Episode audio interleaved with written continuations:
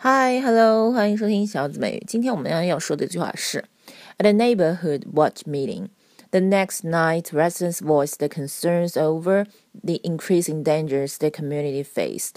什么意思呢？At a neighborhood watch meeting, the next night, residents voiced their concerns over the increasing dangers their community faced。首先要注意一个词组叫 voiced somebody's concerns over。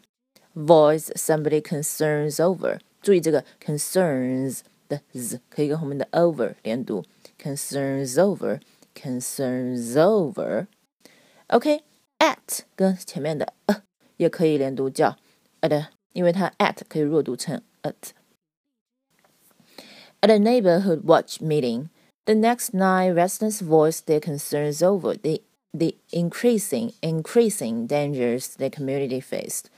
The increasing，注意这个 increasing 前面的 t h e 读的是读的是 the the increasing dangers their community faced。OK，大家翻译这句话。那么呢，这里有个很好用的词组叫 voiced somebody's concerns over。I voiced my concerns over my job。我对我的工作表示担心。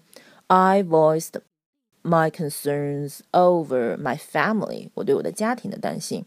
I voiced I voiced my concerns over my dog，对我这只狗狗的担心。